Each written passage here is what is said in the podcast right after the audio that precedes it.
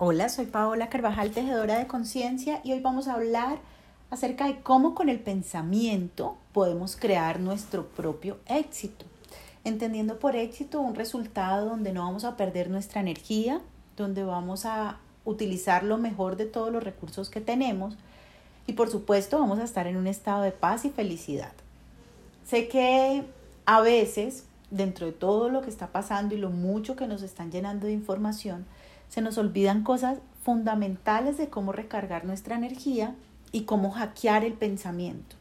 ¿Por qué les estoy hablando del pensamiento? Porque estamos en Leo, que Leo es el yo puedo, la energía del pensamiento disponible y de la acción disponible, pero pues el cerebro y nuestra mente y nuestro cuerpo necesitan entrenarse para lograrlo. Entonces vamos a pensar en que una persona que realmente está teniendo éxito en la vida tiene tres virtudes importantes. Una se llama la felicidad. ¿Qué quiere decir felicidad? La felicidad es un estado mental donde hay cero sufrimiento ante los eventos difíciles de la vida.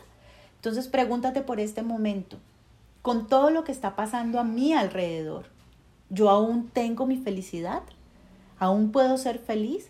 ¿O estoy sufriendo por los eventos difíciles que se están escuchando, por lo que está pasando con alguien. Si hay algo de sufrimiento, estoy perdiendo una virtud y es comprender que cada persona tiene todo lo necesario para ser feliz y que eso depende de mi estado mental. La segunda virtud es la virtud de la paz.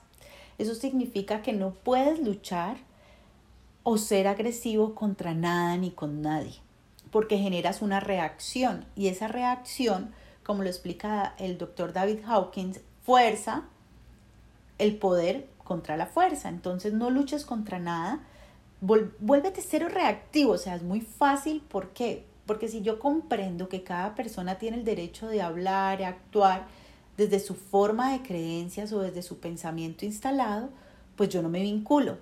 Un ejemplo de esto es como cuando alguien te insulta y me dicen, ay, Pau, pero ¿y qué hago si me insultó?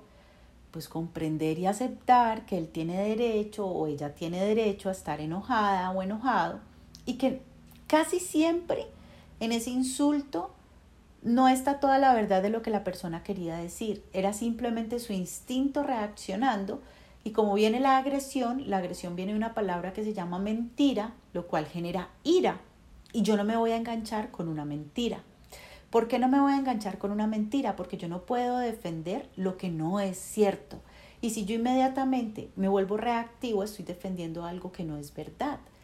Entonces me pongo en la misma energía y me hago correspondiente con esa agresividad y pierdo mi paz. ¿Qué es lo verdaderamente real y qué es lo cierto? Que si yo no soy ese tipo de persona que están diciendo, que si yo no soy eso que me están agrediendo, yo simplemente comprendo desde mi corazón, aunque esa persona sepa que yo no soy así, si le voy a decir, oye, tal vez yo hice algo para que te haga sentir o pensar esto, la próxima vez lo haré mejor, lo hagas o no, pero no te lo tomas personal y no empiezas a sufrir por eso y le das la razón de sentirse mal. Y por último, es la virtud del amor. Esa virtud del amor es muy linda porque volvamos al mismo caso de la persona que te agredió o te dice cosas feas. Tal vez en algún momento va a necesitar algo tuyo.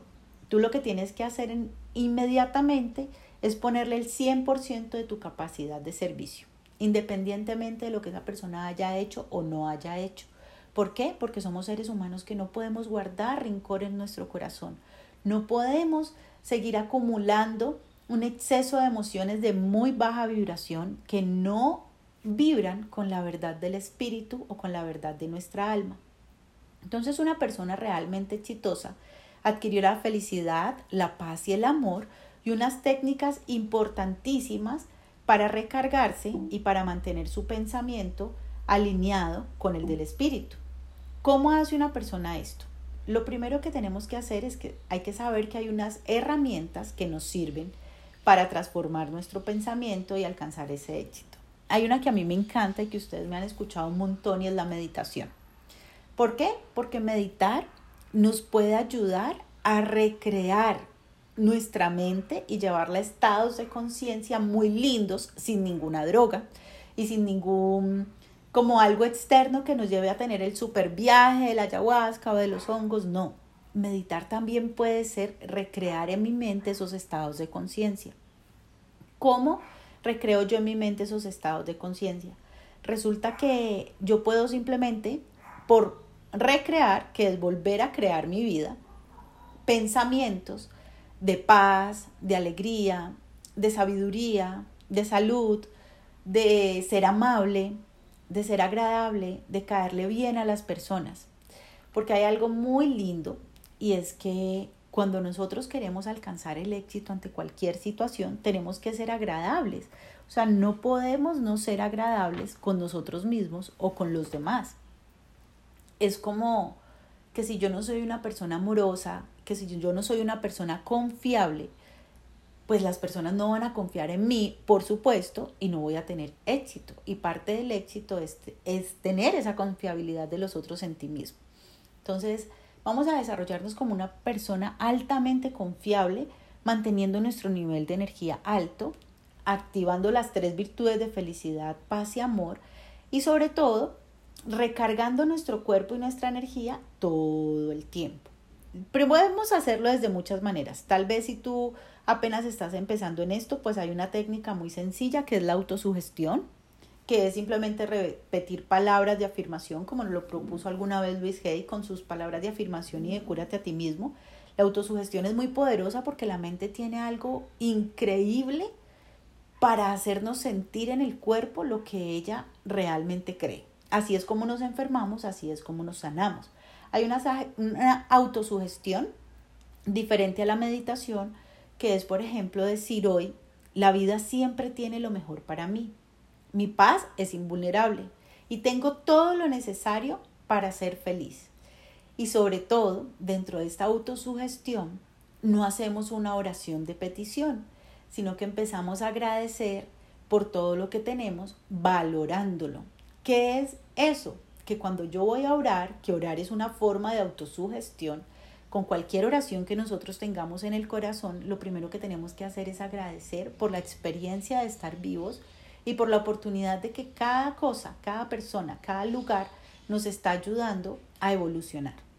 Luego están los mantras para los que tienen esa línea pues más oriental, está el la Um, eh, hay muchos mantras muy lindos. Hay uno que a mí me encanta, Om Mani Padme Hum, el mantra de la compasión. Pero cada uno tiene que buscar cuál es su ritmo. Todos podríamos poner esos mantras en nuestra casa para armonizarla, así no suenen duro, pero nos hace mucho bien y podríamos incluso hasta repetirlos. Hay un mantra que yo hago con un grupo y es el mantra del rosario. Cada oración son 50, para nosotros es un mantra y es una forma de devoción y también de conexión. El rosario, el Ave María, que se repite constantemente, también se convierte en un mantra. Bueno, como les decía, pues la meditación es la mejor. Hay un curso de meditación gratis en la página de espacioparalalma.com donde les explico el proceso meditativo.